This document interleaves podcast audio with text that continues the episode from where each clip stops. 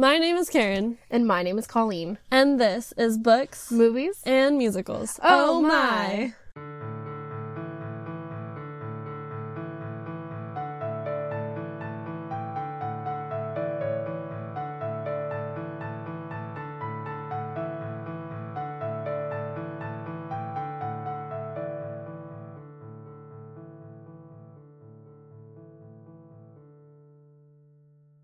Welcome back to Our Goblet of Wine is Better, our series about the Harry Potter books, movies, and everything in between. In this episode, we will be discussing chapters 11 and 12 of Harry Potter and the Prisoner of Azkaban. And as always, we would like to give a shout out to our patron, Boom. Thank you so much for being a patron. We appreciate it. Thank you, Boom. And as Colleen said, we are talking about chapters 11 and 12. Which means we're talking about Chapter 11, the Firebolt, and Chapter 12, the Patronus. Yes. Which means Christmas happens in Chapter 11, halfway through the book. Yep. Literally halfway through the book. There are 22 chapters, guys. So, yeah. Because, believe it or not, I don't know if you guys have read the books, but Harry gets the Firebolt for Christmas. Not for the end of the school year. Yeah. So yeah.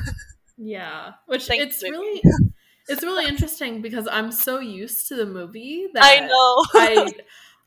I didn't remember this part at all about him getting it at Christmas. At all. I just don't know why they moved it. Why did they move it? What was the point? I think it's because they don't put so much of an emphasis on Quidditch and Oliver Wood's wanting to win the Quidditch Cup and everything. Like, Quidditch is more just kind of a little side thing where it's like, oh, he played Quidditch, he fell off his broom because of the Dementors, and we're never going to see it ever again. Yeah, and then we never really saw Quidditch again, you're right. Yeah, so I think because they don't put an emphasis on Quidditch, at least in this book, they were like, we couldn't move that around. That's annoying. I know, right? But whatever, I guess. I mean, like, I get it. It makes sense, kind of, for the movie. But at the same time, it's like, okay, well, what? Yeah. Yeah. Yeah. It's definitely odd. I don't know. I wish I could, understand for sure what their thought process was behind that change. Mm-hmm. Because it's a big change. It is, yeah. I think it's just the fact that they would have had to make Quidditch have an even bigger role in this. Yeah. And I assume they have the same actor for Oliver Wood in the movie. I can't remember if he's in the movie or not, though. I feel like he is, but I don't know. Yeah, I feel like he is too, but if for some reason he's not, then that could have also been part of it. I don't know.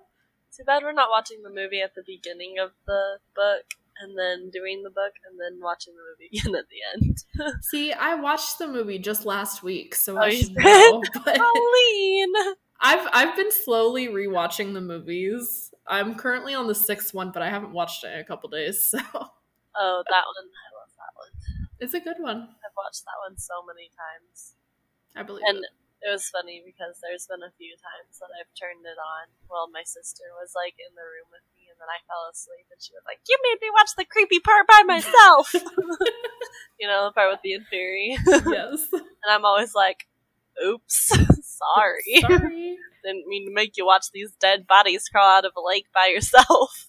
That's when she just needs to throw a pillow at you, and right? Wake me up, bitch.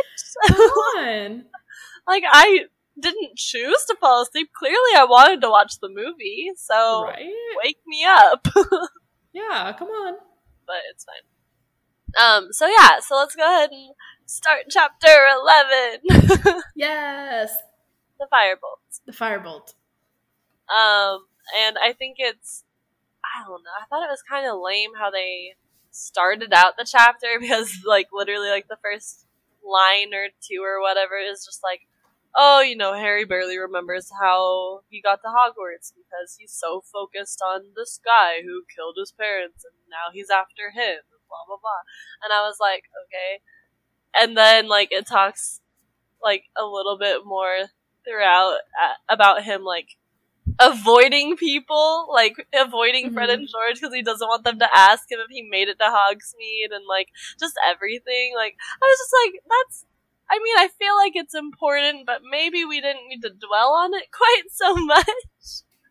I don't know. I think if we were just reading the book straight through instead of, you know, reading two chapters every week, I think it would feel better than it does. Yeah, maybe. Know, waiting a week to read. Better with us. Because I do understand why she put it all in there, but I do also understand that it's kind of like, okay. Yeah. Now what? Yeah.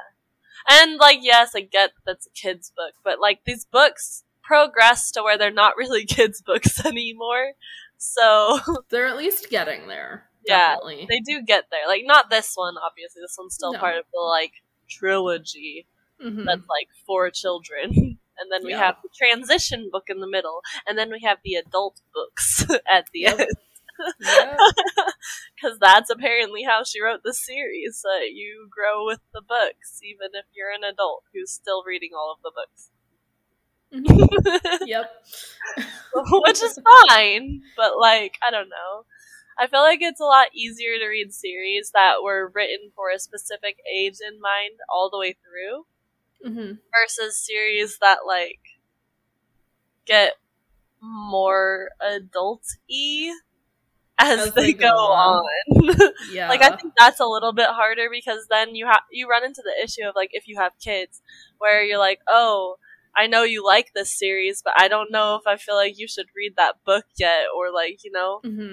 Okay, yeah. I see what you're saying. I think... It's a weird one.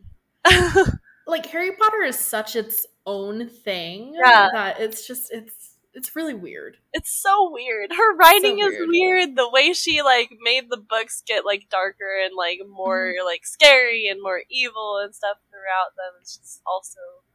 odd for a children's series, quote unquote. And, I mean, when you think about the actual, like, subject matter of, like, the second book and even, like, this book, like, it's a fairly dark subject matter. Yeah. But it's still aimed towards children. So it's like, okay.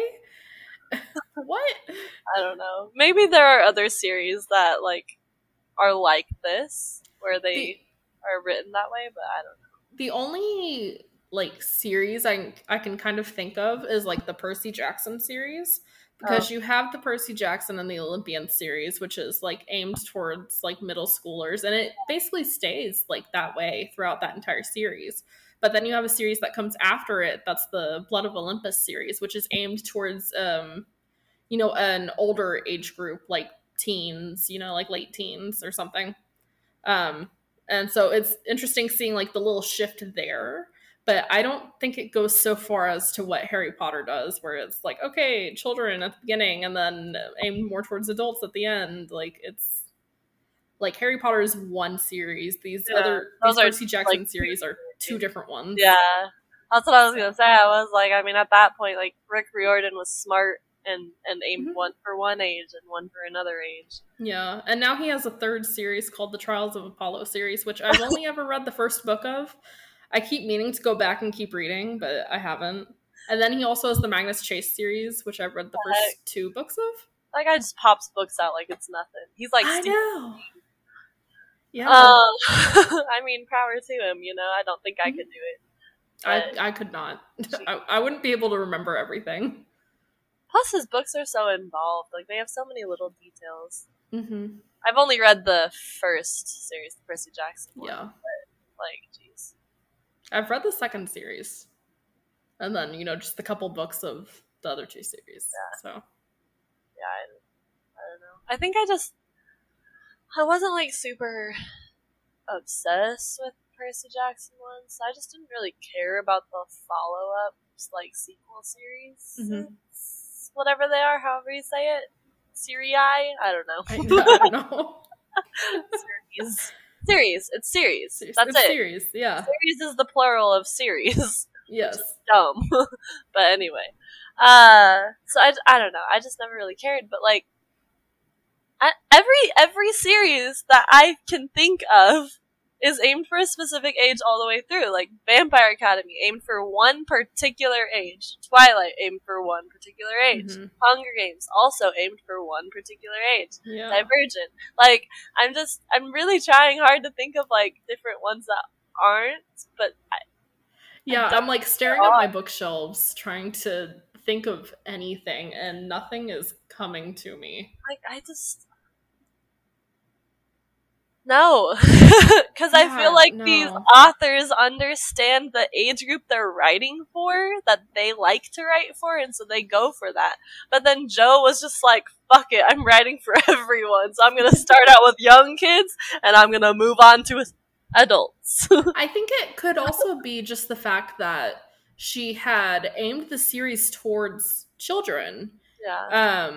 But then, you know, you have these characters growing up into their teens, and the subject matter was really serious, but also I don't know if she expected the books to take off the way they did and for just adults also to fall in love with the series. So maybe she went, oh, adults love this too. Like, I better make them also closer to their age group so that they will still enjoy them. Yeah. Even though, you know, they already read the children's trilogy, you know, part of it. Yeah, right. Well, and then, okay, I guess the other question is, how many books did she plan to write originally? I wonder that too. I wonder that all the time. If she meant for it to be a trilogy, then that would make sense. And then her publishers were like, no, please write another book. So then she wrote the, like, weird transition book. And then she wrote another trilogy, because that's how people think of the series. Mm-hmm. It's a trilogy, transition, trilogy. Yeah, I think if she had originally meant it to be just a trilogy, then this is a very boring ending. Like, it's so boring, you don't even fight Voldemort in the end. Like, what? Right, yeah. So I think it's possible that she did have plans to make more books after, like, this original trilogy, but maybe she just didn't originally plan them to be more adult-like. Yeah. Maybe. I don't know. Anyway. That was a fun tangent. Yeah. Oh, yeah. I don't understand her thinking and how her brain works. It's fine. It's fine. But...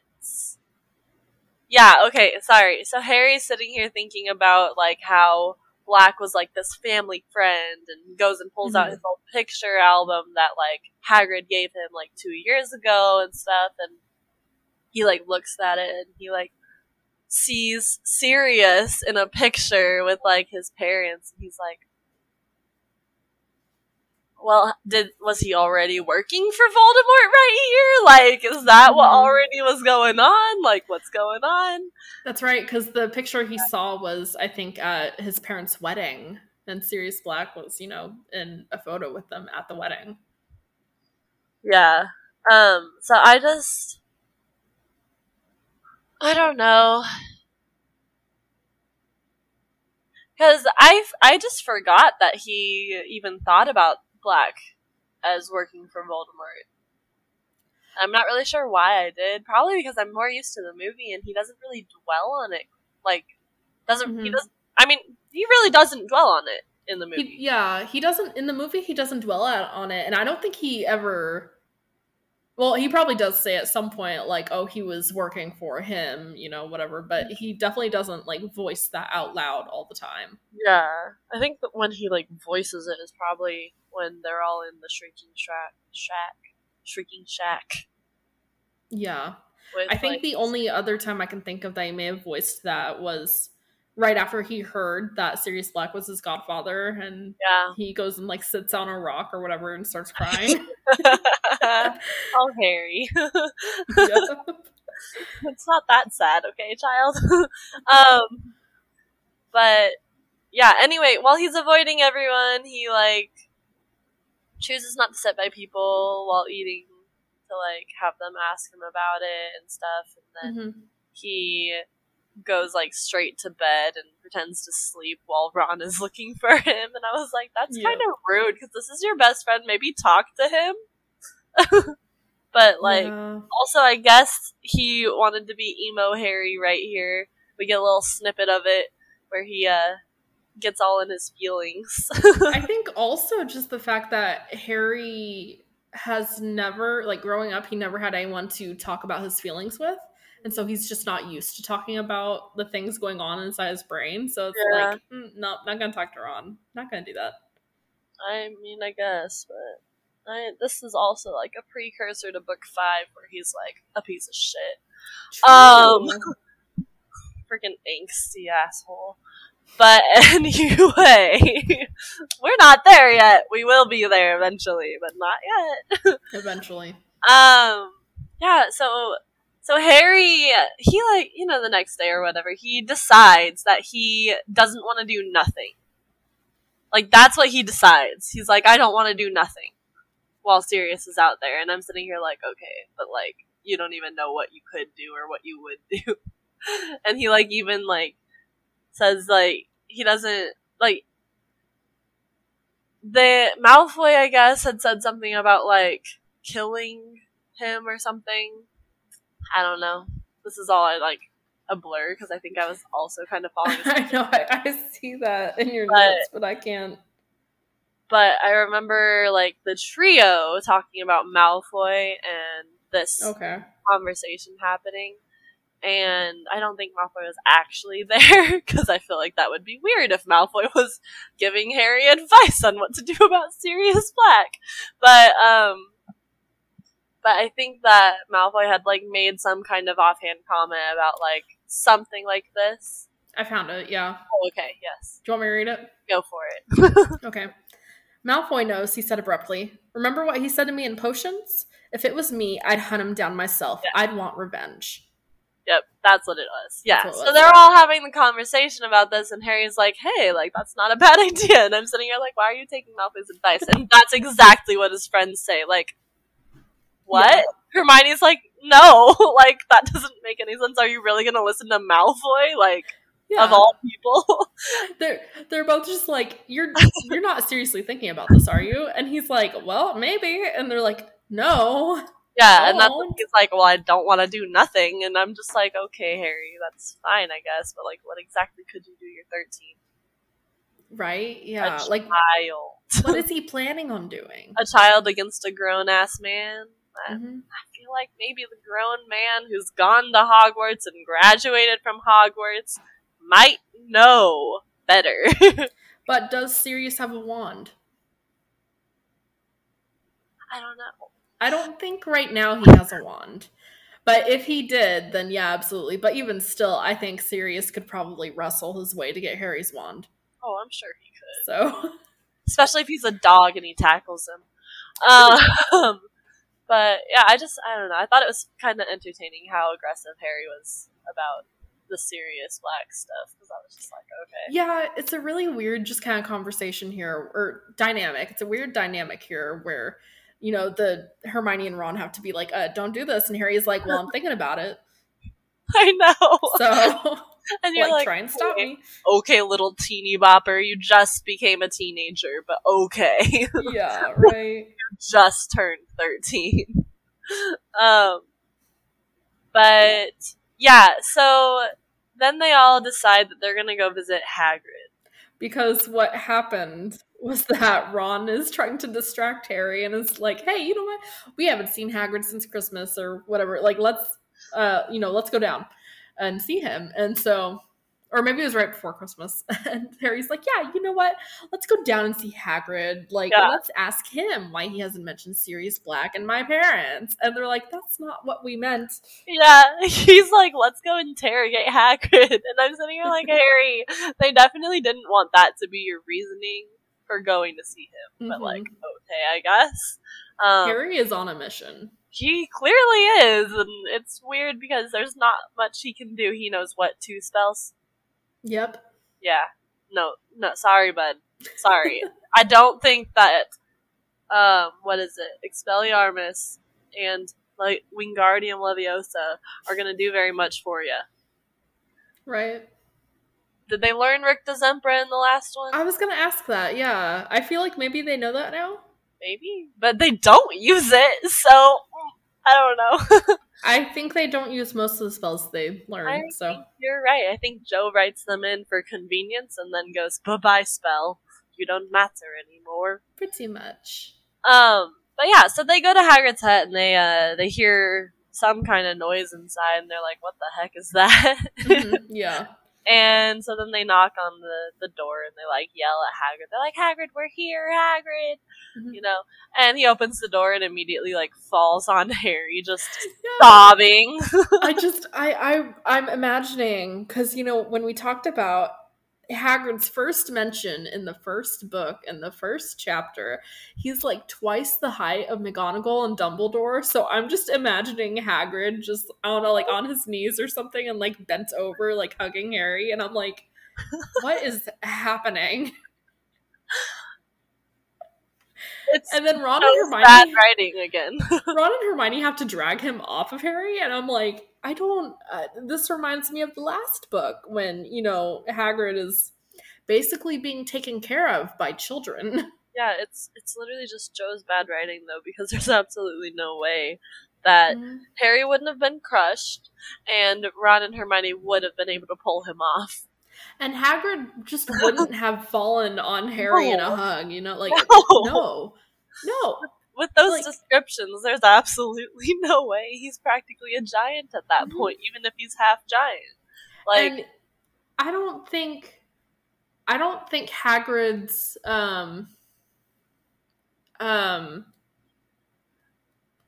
what words am I looking for? Like, I feel like he has matured to a point where he doesn't, you know, try to dump all his problems on children. No. Like, I don't think he would. Unless he's not really friends with the teachers, but that wouldn't make sense because he's definitely friends with the teachers. I think he's definitely friends with some of them. Yeah. So I feel like he should have someone to talk to. So he's got adult interaction. He's not just talking to kids. But you also have to think about the fact that he is he's like separated from the building itself. He lives in a hut on the grounds instead of the castle. He is isolated. He's isolated, yeah. I don't know. I still feel like he would have gotten enough social interaction where he doesn't act like a 13-year-old. Mm-hmm. Even if that's, yeah. Or, you know, he could invite professors down to his hut, be like, hey, let's grab a drink, you know, let's chat. Like, I just need to talk to someone, so, like, would you mind hanging out with me for a bit? Yeah, no. Hagrid definitely wouldn't act like this in real life, I guess, if he existed in real life. If he existed, yeah. But yeah, anyway, Hagrid's super sad, and the trio's literally like, what the hell, why is he crying? Mm-hmm. And I was just sitting there like, LOL, this is when we find out that Buckbeak's gonna die, and it's really not that big of a deal, apparently, because we haven't really heard about Buckbeak for a while now in the book. But, like, in the movie, they make it, like, this huge thing. Yeah. I mean, it's not specifically said, because Hagrid does receive a letter from whoever. It's just for a hearing. Mm-hmm. Yeah, and so it's like, okay, the hippogriff has a hearing. It's not official that he's gonna die, but Hagrid's like, you know what, this, you know, committee is going to kill him. Yeah, because he's like, they do it to every creature and all this. Mm-hmm. And then, of course, you know, Harry, Ron, and Hermione are like, oh my gosh, what? We will help to the library. Well, you know what? Before they actually leave, this, though, yeah, go ahead. Oh, I was gonna say, before they actually leave, you know, like, they're still taking care of Hagrid. They're like making him tea and whatnot. It's just, yeah, okay, yeah, children taking care of an adult. Mm-hmm. But Hagrid does also mention his time in Azkaban right here. And that's right. I was like, that's crazy, because I kind of forgot that he was there, but he was definitely there in the last book. Yeah. He got taken away because of the Chamber of Secrets. Yeah, and after the Azkaban part is mentioned, I was like, you know what, I'm sure Hagrid needs some serious therapy after that. 100%. I'm not really sure why he's not getting it. I don't know why anyone at Hogwarts is not getting therapy. I don't know why Hogwarts doesn't have its own therapist. Like, just hire a fucking magical therapist, bitch. Like, please. Like, you know what the children went through the year before.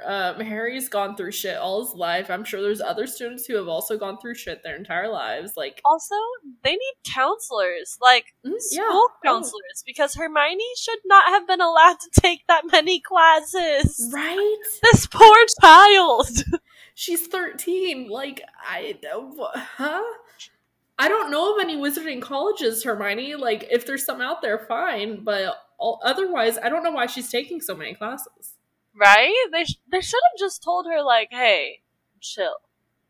You have a few more years left. Mm-hmm. You can take more classes. I feel like, if anything, it should be like, if you really want to take these classes, like, maybe we will offer a summer course or something, or you can come back, like, after you've graduated and take these classes. But we're not gonna, like... I don't know, man. Oh, Hermione. Oh, but yeah, Hermione. So they finish with Hagrid, and they're like, oh, damn, poor guy, you know, like, we don't want Buckbeak to die because of Malfoy, that piece of shit.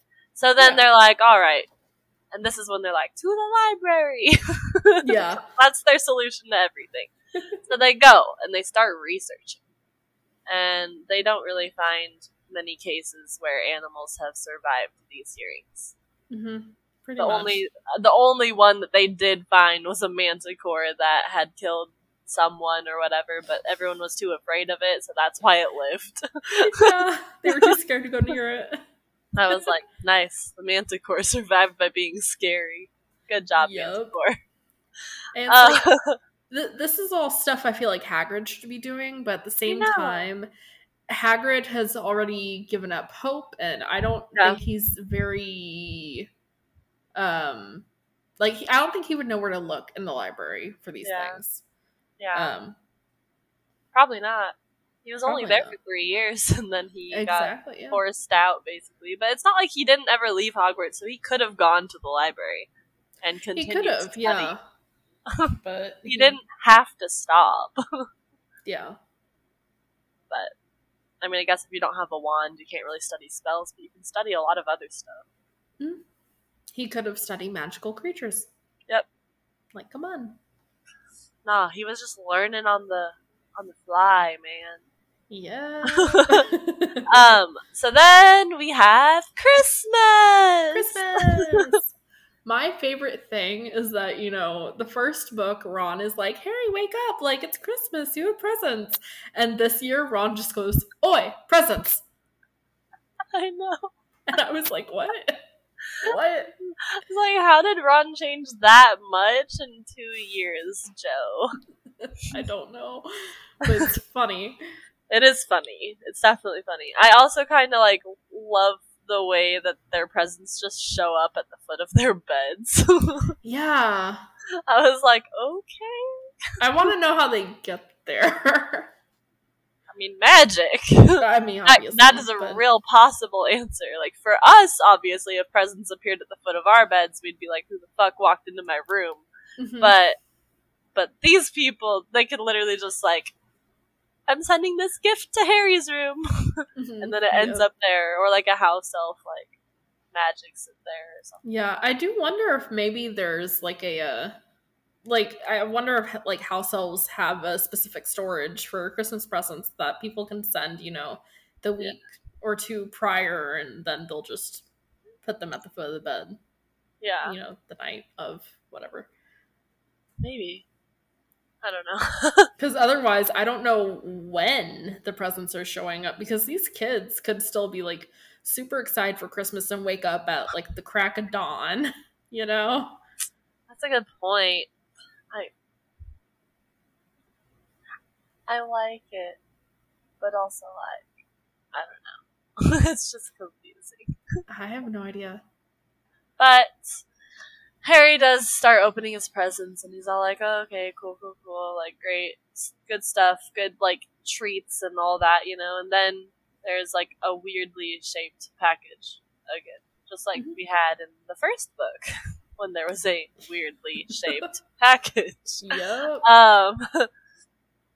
And so he opens it, and he's like, what? The thing that I stared at every day for 2 weeks while I was in Diagon Alley? Yeah. And then Ron's like, oh my gosh, you got the Firebolt, what? And he's like, can I take a ride on it? That's like one of the first things Ron says, and you're like, Ron, like, he hasn't even gotten to try it out. Like, you're already asking him if you can take it for a test drive. But then Hermione happens to, you know, join the trio, or, like, create the trio, I guess. Like, not join the trio, create but the trio. She creates the trio because she shows up. She shows up, yeah. And she brings Crookshanks with her and is like, well, what? Well, yeah, no, keep going. You're fine. Oh, okay. But she, like, looks at it and is like, who sent you that? Like, she's immediately suspicious of it, and Harry is like, I don't know, no note. And she's like, yeah, I don't think you should use that. See, yeah, Ron and Harry thought that maybe Lupin had bought the Firebolt for Harry, and it was like, well, if Lupin were able to buy me a Firebolt, then he could buy some new robes. Yeah. It's like, oh, God. Oh, yeah. Such rude little teenagers, let me say. I know they're starting out as teenagers right now, and they're just learning, but, like, you don't gotta be a rude dude, okay? Hermione would not have made that comment. She would not have sat there going, Lupin could buy new robes if he can buy you this. Well, Hermione didn't say that. That was before Hermione got there. Oh, I know, but that's what I'm saying. I'm saying Hermione wouldn't say that, because she's, like, a little bit nicer than the boys are. But yeah, so she gets really suspicious of it and is like, oh no, you know, we should actually, like, tell someone about this so that it can be looked at. Because, like, what if it's cursed? Yeah. And Harry's like, it's not cursed. And Ron's like, stop trying to kill the moment, Hermione. And I'm just like, you guys are literally, like, rose-colored glasses, and Hermione's, like, realistic and going, like, hey, there's this guy who's, like, out to kill Harry. Maybe he sent this. Yeah. Which, like, maybe, but also we know that Sirius Black actually isn't out to kill Harry. Mm-hmm. If anything, he's out to kill Scabbers. So, yeah, murder that rat. Yeah, you're right. They don't know. Speaking of Scabbers. Oh, boy. I'm trying to remember where... Oh, yeah, Scabbers was in, like, Ron's pocket on his pajamas. Yeah, his pajamas pocket, yep. Well, guess who Hermione brought into the room with her when she walked in? Wonderful, intelligent Crookshanks. Which, it's... every time I get to a part with Crookshanks attacking Scabbers, which...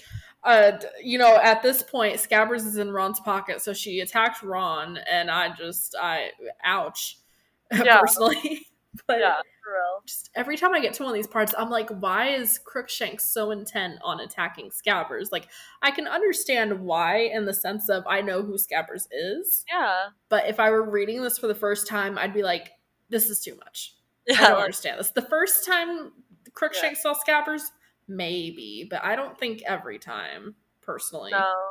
Well, and, like, I know that there are people who have decided that it's because Crookshanks is part whatever that really intelligent creature is, but Joe doesn't tell us much about that creature, or how their intelligence is, or any of that. So, like, literally, we sit here thinking Crookshanks is basically a typical cat.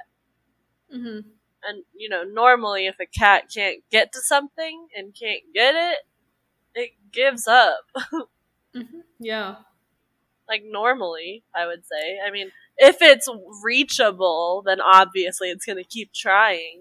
But if it's not there, the cat's not going to go after it constantly.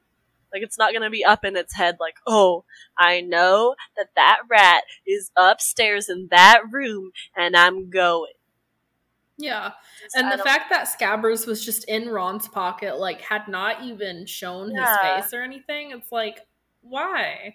Yeah, I don't know. I don't get it. It's definitely strange. Strange. Very strange. Yeah.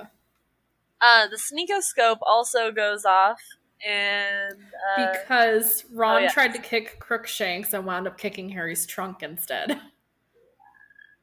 And because Crookshanks was going after Scabbers. Well, that's why Ron tried to kick him. Yeah. So the sneakoscope starts going off, and I was like, LOL, and no Scabbers ain't Scabbers. Yep. And then I feel bad for Crookshanks, because, like, everyone always criticizes Crookshanks, and I was like, that's, like, so rude, because, like, he's just a cat trying to live his life, like, leave him be, okay? I know, I'm like, I do feel bad for Crookshanks, but the fact that every time we see Crookshanks, he attacks Scabbers, it's just too much. It's a lot. I feel like maybe Jo doesn't know much about cats, and so she goes, rat, cat, yes, attack. That is it. And I think that's all she knows. This kind of reminds me of when we talked about 101 Dalmatians with Katie from the Disney Villains podcast. Yeah. And we talked about, what's his name? Rolly, the puppy who was always hungry. Yeah. It's the same kind of thing. Every time we see Crookshanks, he attacks Scabbers. Every time we saw Rolly complained he was hungry. Yeah, it was always food.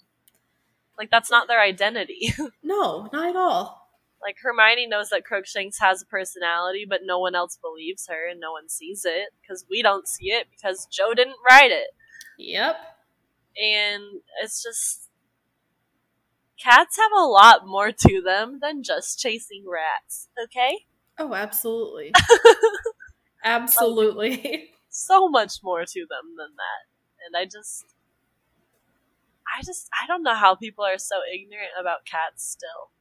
After all this time, they've been around since, like, the pyramids. Mm-hmm. So I feel like maybe humans as a species should know a little bit more about cats. I don't understand. Not that we don't, but so many people try not to learn about them, and I'm sitting here like, why are you trying to be ignorant about a cat? Yeah, I don't understand why so many people hate cats.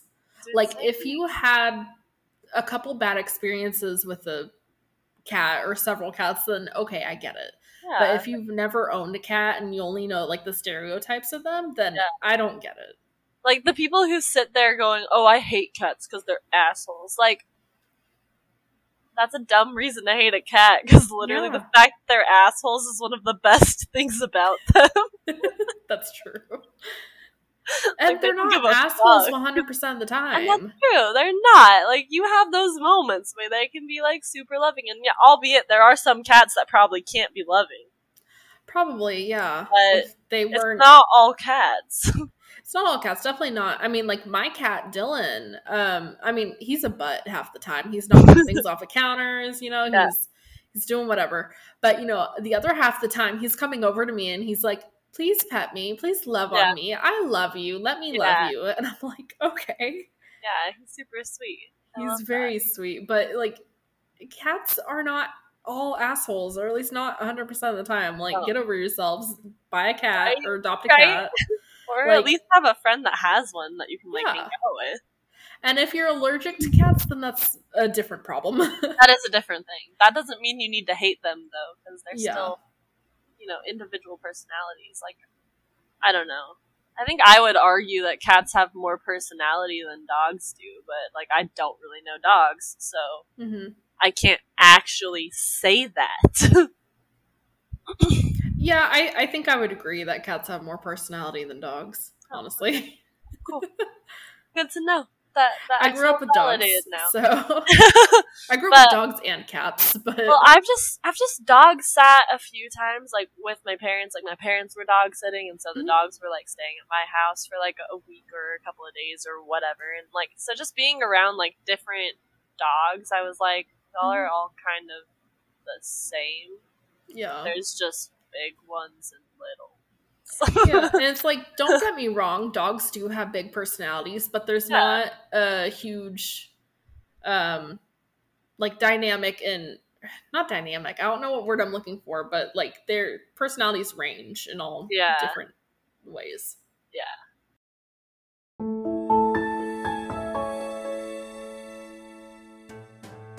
If you like books, movies, and musicals, oh my, then head over to the Not So Secret Society podcast. a book club for two, plus.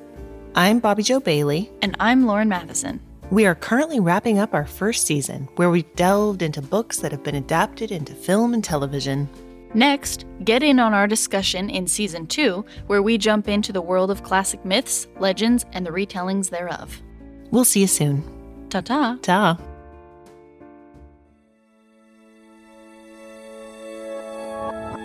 Cats are definitely not just these horrible things that chase rats. Like, my cats, half the time, will probably just, like, sleep. Yeah.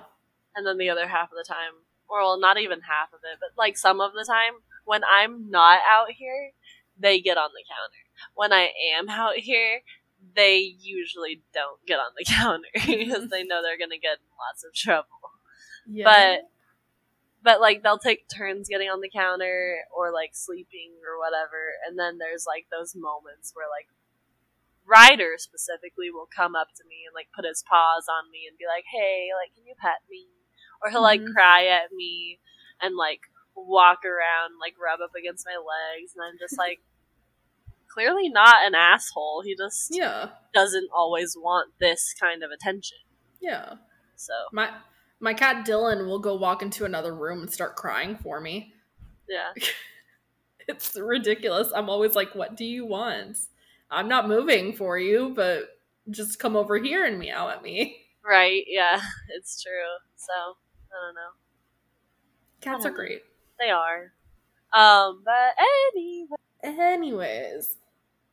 Now we get to go to the Christmas feast, which apparently a lot less kids stuck around this time than normal, because the few kids who are staying with, is it just Harry, Ron, and Hermione?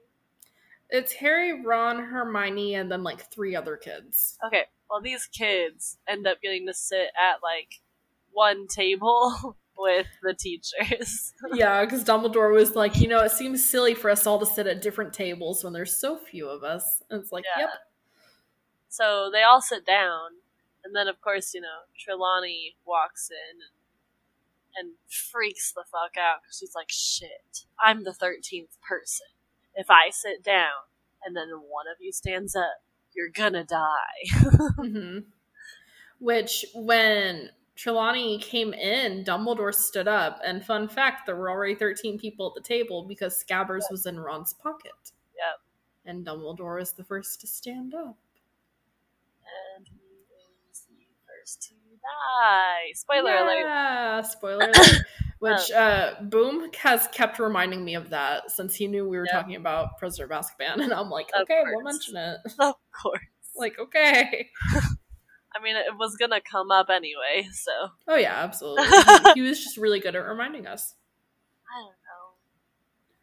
I don't know if that one was on purpose, or... I don't know. I feel like it... Or if it just happened to work out that way. I don't know. I wondered this while I was reading it. I was like, I could see it going either way. I could too. I feel like it's probably more on the side of just being a convenient coincidence. Mm-hmm. That's how I feel, though. Like, maybe she did plan this, and maybe this was all on purpose, but... Yeah. I don't know. I don't know either. So, yeah. I don't know. And then, of course, after dinner, Harry and Ron are like, oh my gosh, let's sneak off really, really fast, because we're done eating, and we're gonna go get that firebolt and fly it. So they go really fast, right? They make it to their room. And then right behind them, because Hermione was like, oh, I need to talk to McGonagall about something. She stayed behind. And then right behind them comes McGonagall and Hermione, walking right on in to stop Harry from getting his broomstick all polished up and ready to fly. Harry was literally, like, holding the thing of polish in his hand. Yep. He was about to start taking care of that firebolt, and McGonagall goes, you don't know who this is from? Okay, well, thank you. I'll bring it back to you in a couple of weeks. After I've checked for jinxes and hexes. Yep. And And she, like, makes the comment of, like, we're gonna tear it apart or something. And Harry and Ron are both like, what the hell? She basically says, I'm gonna strip it down. Yeah, and it's like, what? Yeah, they're like, what? Don't do that! You're gonna ruin my Firebolt. Like, it probably won't run the same if you do that. Yeah. And, like, of course, she didn't mean it literally. Yeah. She meant she was gonna go through every single possible hex it could possibly have on it.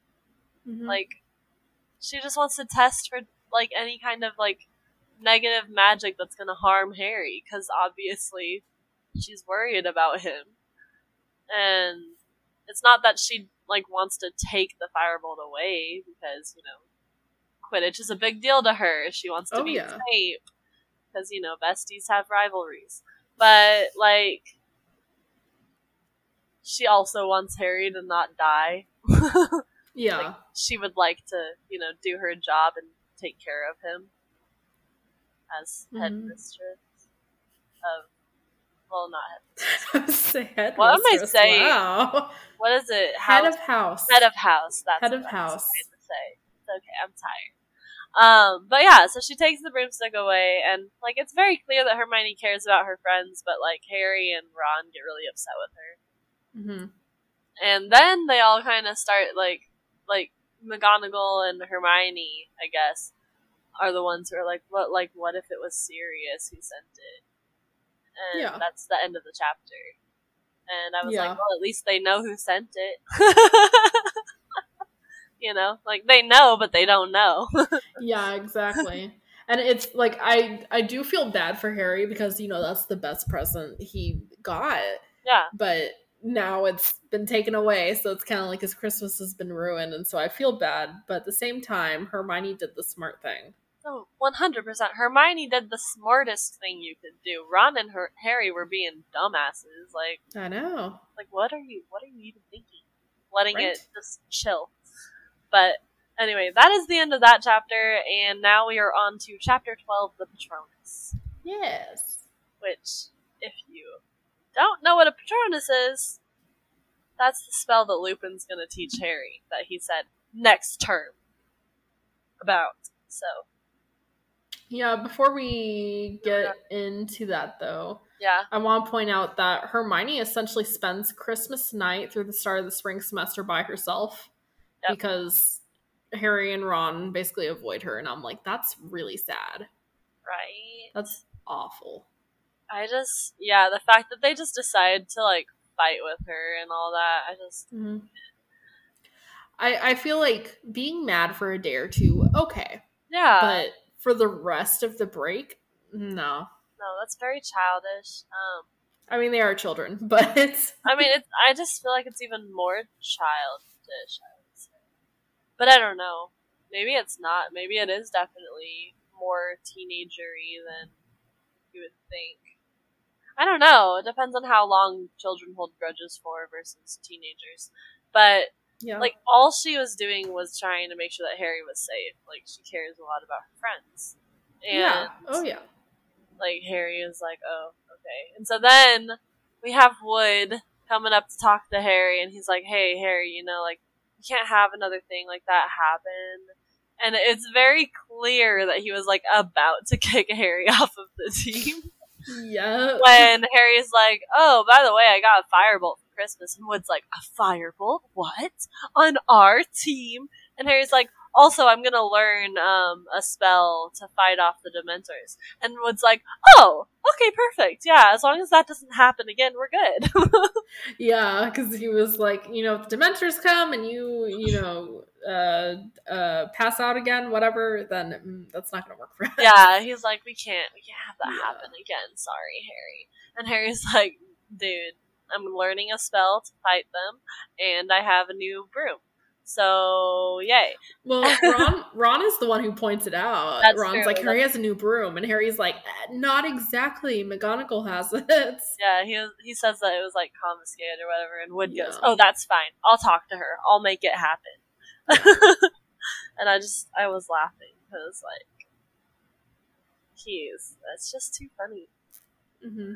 Wood.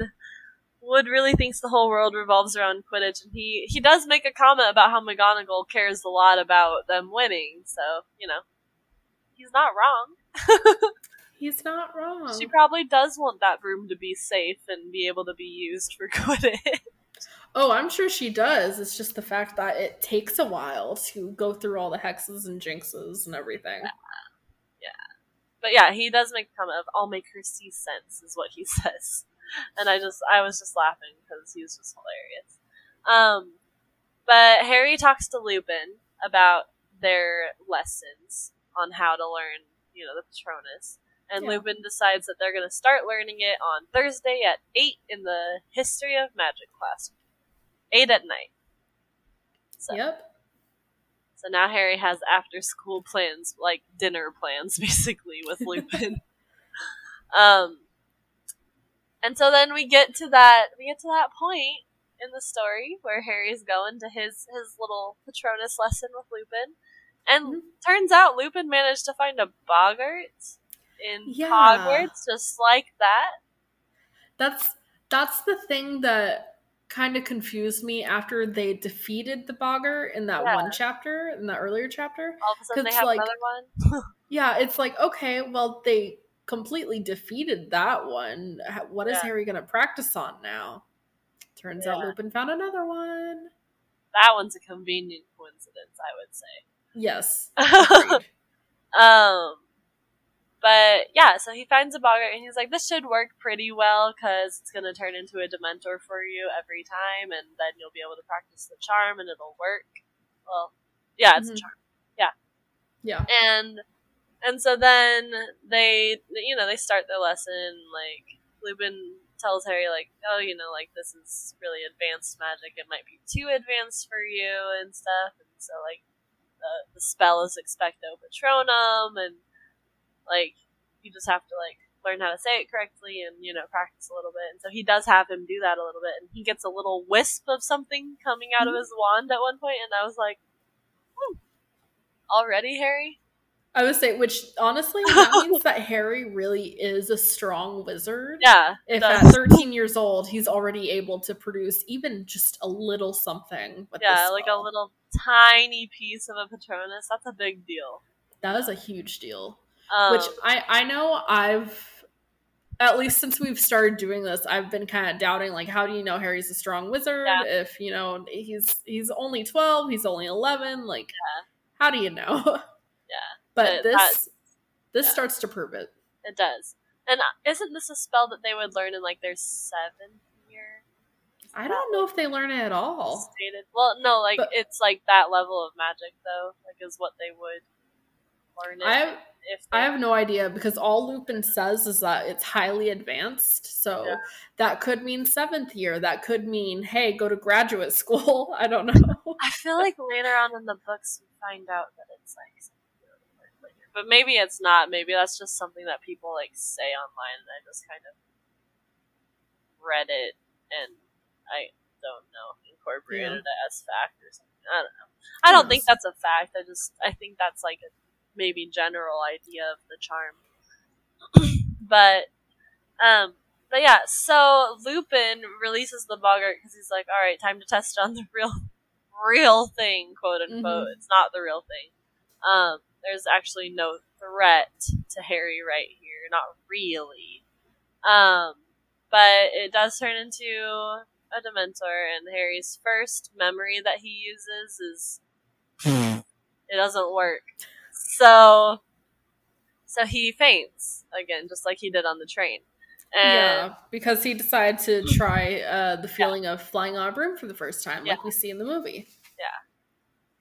And, like, each time that he goes through this, because he uses 3 different memories in this specific little scene in the book. I think it's only 2. No, he goes through 3. No, I think it's just 2. Oh, does he just try that one twice? It's the second one he tries twice. Because he tries the broom one. Hold on. Because I think he tries the one with the broom, and then he tries the one with the moment he finds out that he's going to be leaving the Dursleys and going to school. Yeah, otherwise no, I don't know. And then the other one is winning the cup. Oh, is that it? Oh. Yeah. There's three different memories. I knew that. That's right. Okay, that's right. So he uses a different memory for each time that he tries, and he faints each time. And each time Lupin's like, maybe that's not the right memory. And then the third time, he doesn't like faint as quickly, which means that memory is probably one of the better ones to use. It's probably a good, actually, happy memory.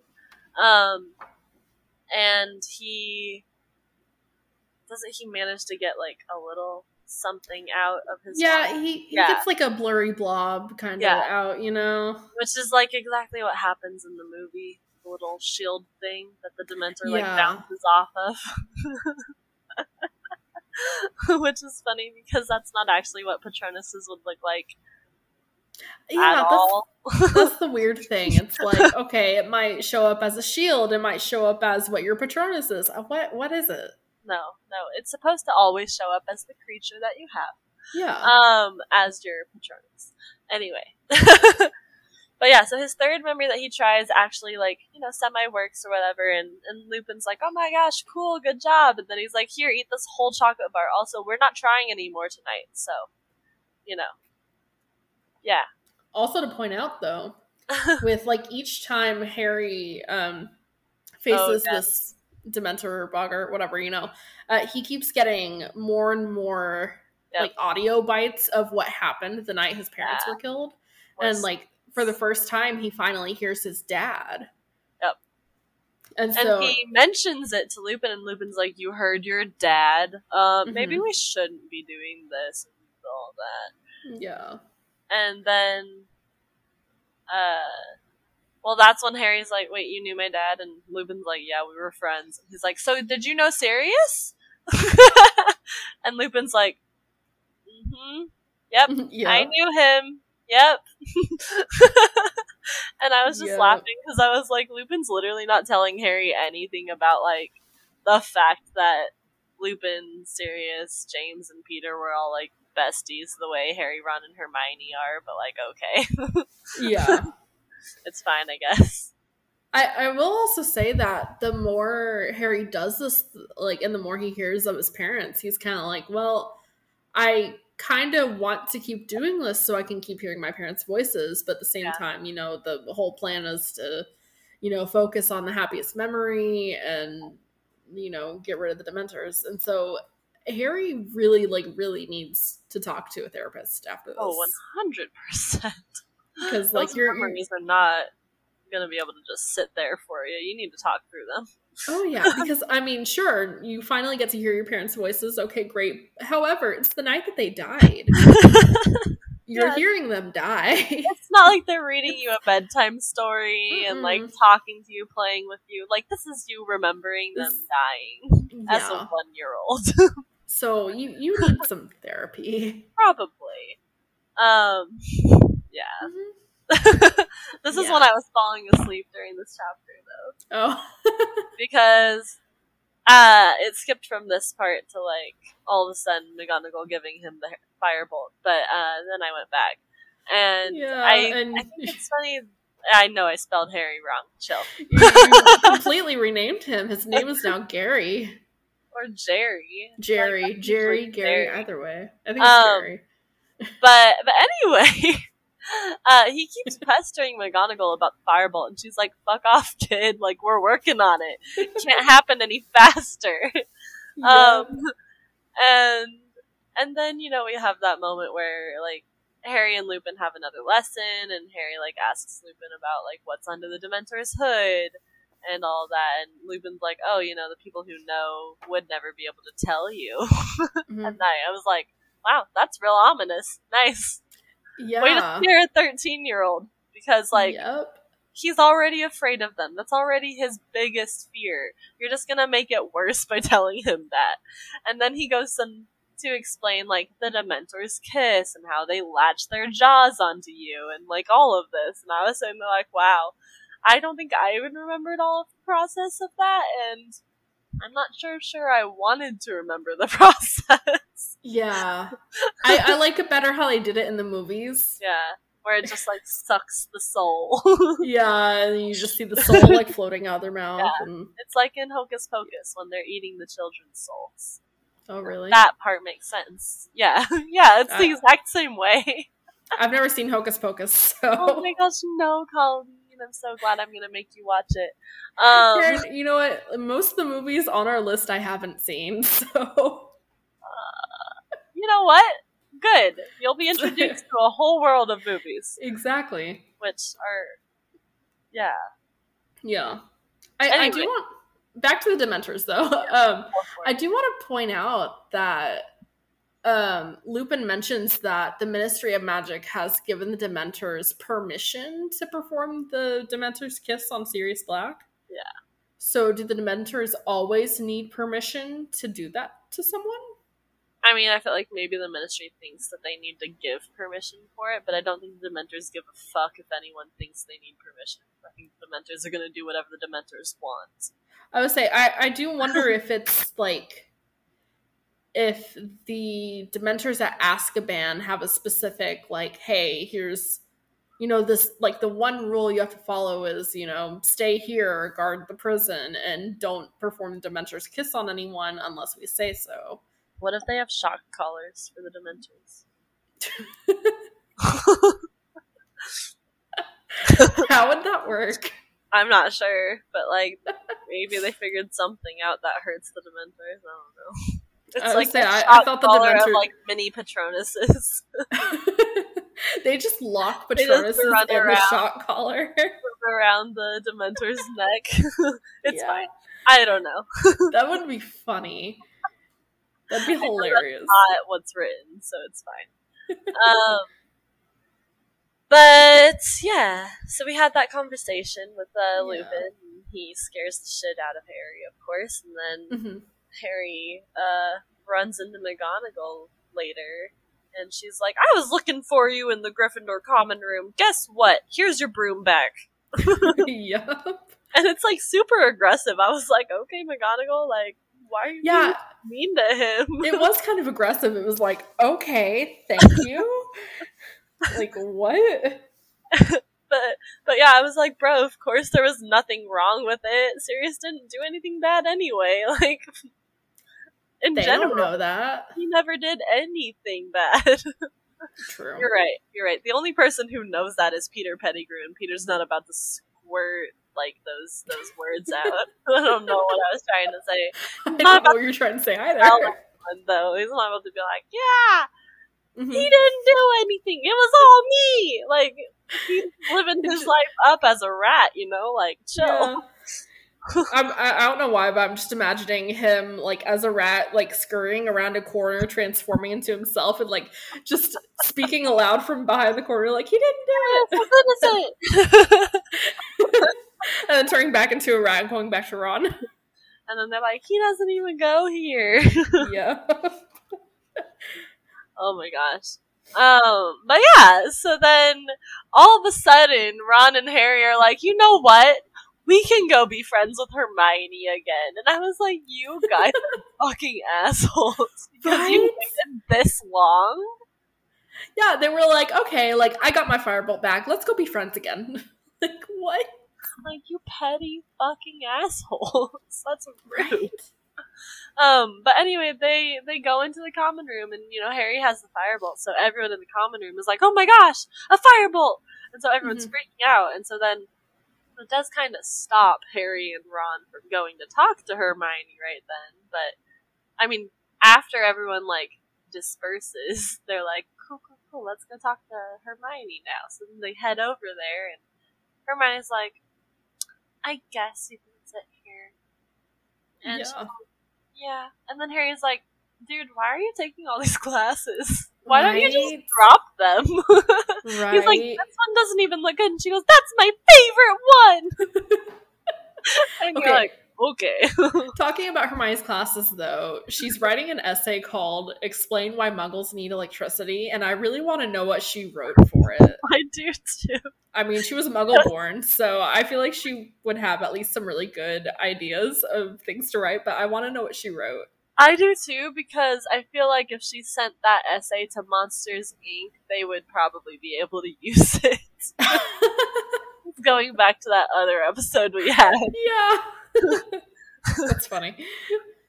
Because, yeah, Disney on the Rocks and us, we had a fun collaboration about that. That was our really biggest issue. That didn't have a backup electricity source. I still don't understand why they didn't have a backup electricity source. I don't get it. It's whatever. We're not talking about that here. Go listen to that episode. But yes, go listen to it because it's entertaining. But yeah, so clearly Hermione just wanted to keep Harry safe. It's whatever. But anyway, Ron wasn't there for this little conversation reunion thing between Harry and Hermione because he actually went upstairs. He headed up to their room, and then he comes back down and is like freaking the fuck out, and he's like, "Oh my gosh!" And you're like, "Oh shit!"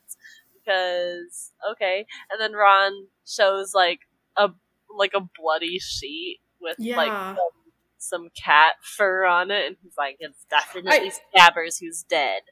I would say that's the part of this that doesn't make sense. Like, okay, bloody bedsheet, fine. Yeah. Ron is like, and you know what was on the floor, and he throws something down. It's not really said what it is, but it says, lying on top of the weird spiky shapes were several long ginger cat hairs. Like, what are the weird spiky shapes? I understand they're supposed to imitate, a rat, because supposedly that might be Scabbers, but I feel like it could have been clearer. Yeah, I don't know, dude. Don't ask me about her writing. It's hard to explain. I don't know. I don't get it. But Scabbers is gone because Rat was trying to give him his rat tonic. Yeah. He's looking old and mangy. Yeah. Because he's not actually a rat. It takes a toll on you when you live as an animagus for too long, I think. And then suddenly there's a cat trying to attack you at every turn. He's like losing hair. Yeah. Oh my gosh. But that's the end of that chapter. That is the end. I want to go back to something real quick, though. Go for it. Let's do it. So before Harry got his broom back, and around the time he was pestering McGonagall about it, Oliver Wood even comes up to Harry and is like, hey, I talked to McGonagall a bit. She got a bit shirty with me, told me I got my priorities wrong, and seemed to think I cared more about winning the cup than I do about you staying alive, just because I told her I didn't care if it threw you off as long as you caught the snitch first.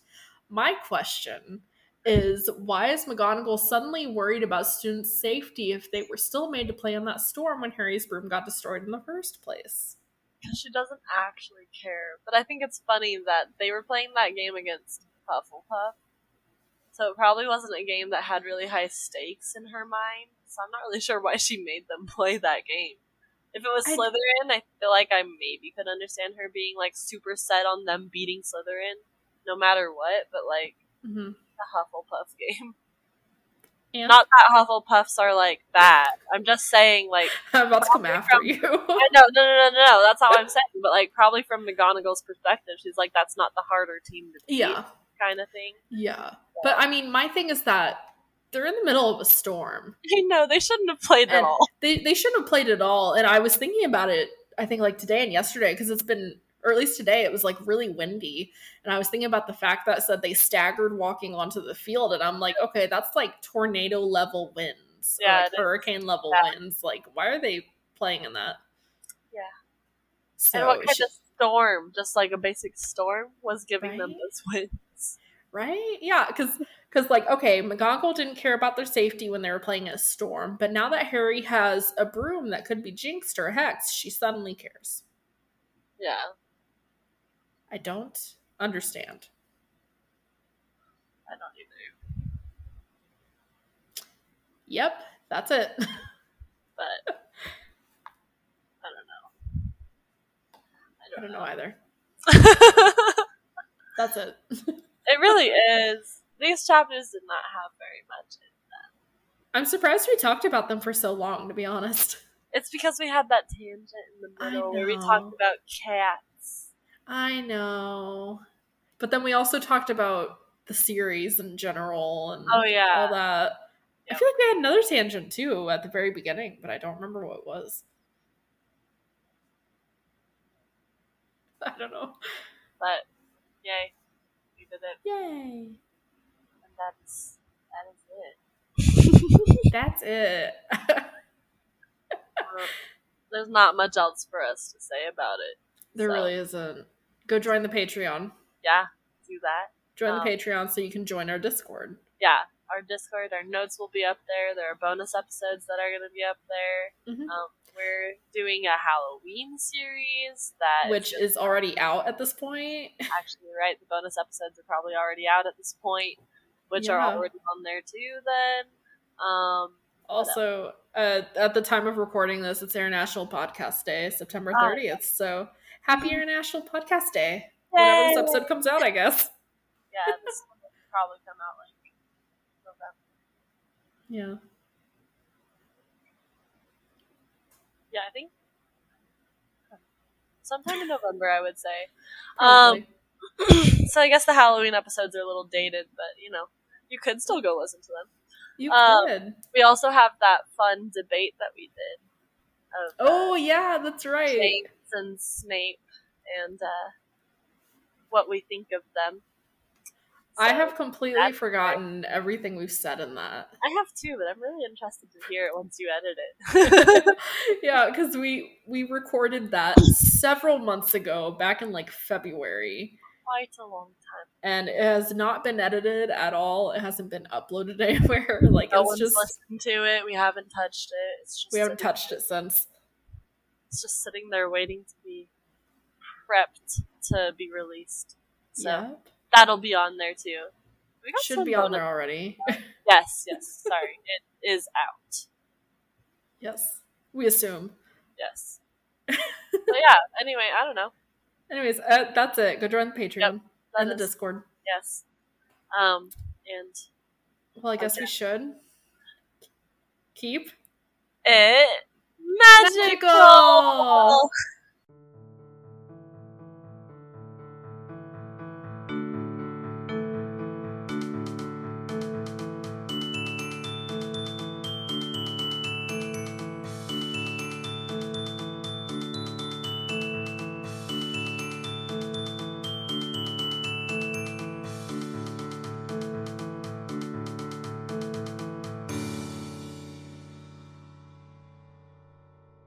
We hope you enjoyed this episode of Books, Movies, and Musicals Oh My. If you'd like to connect with us, be sure to check us out on Twitter, Tumblr, Instagram, and Facebook at bmmohmy.